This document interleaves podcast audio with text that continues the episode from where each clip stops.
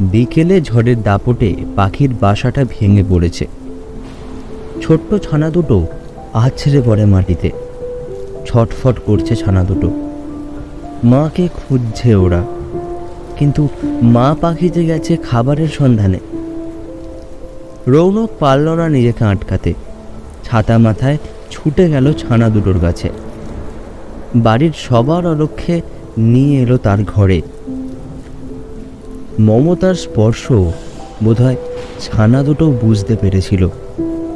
চি চি চি করে ডেকে ওঠে তারা।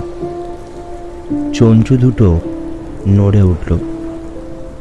ফোঁটা ফোঁটা জলের স্পর্শে তাদের বোঝালো রৌনক।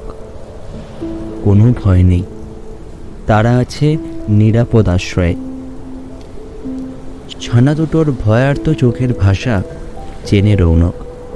বাঁচাতে হবে প্রাণ দুটো। ঝড়কে তো তারা ডাকেনি। অনাহত আচমকায় এসেছিল।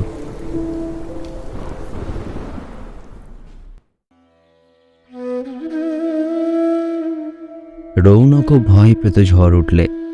খুঁজে নিত মায়ের বুকের মধ্যে নিরাপদ আশ্রয়। কিন্তু তারপর একদিন কঠিন অসুখে রৌনকের মা সবাই বলেছিল নিয়তি। কেন ঝড় বারবার আসে? আর তছনছ করে যায় রৌনকদের জীবন।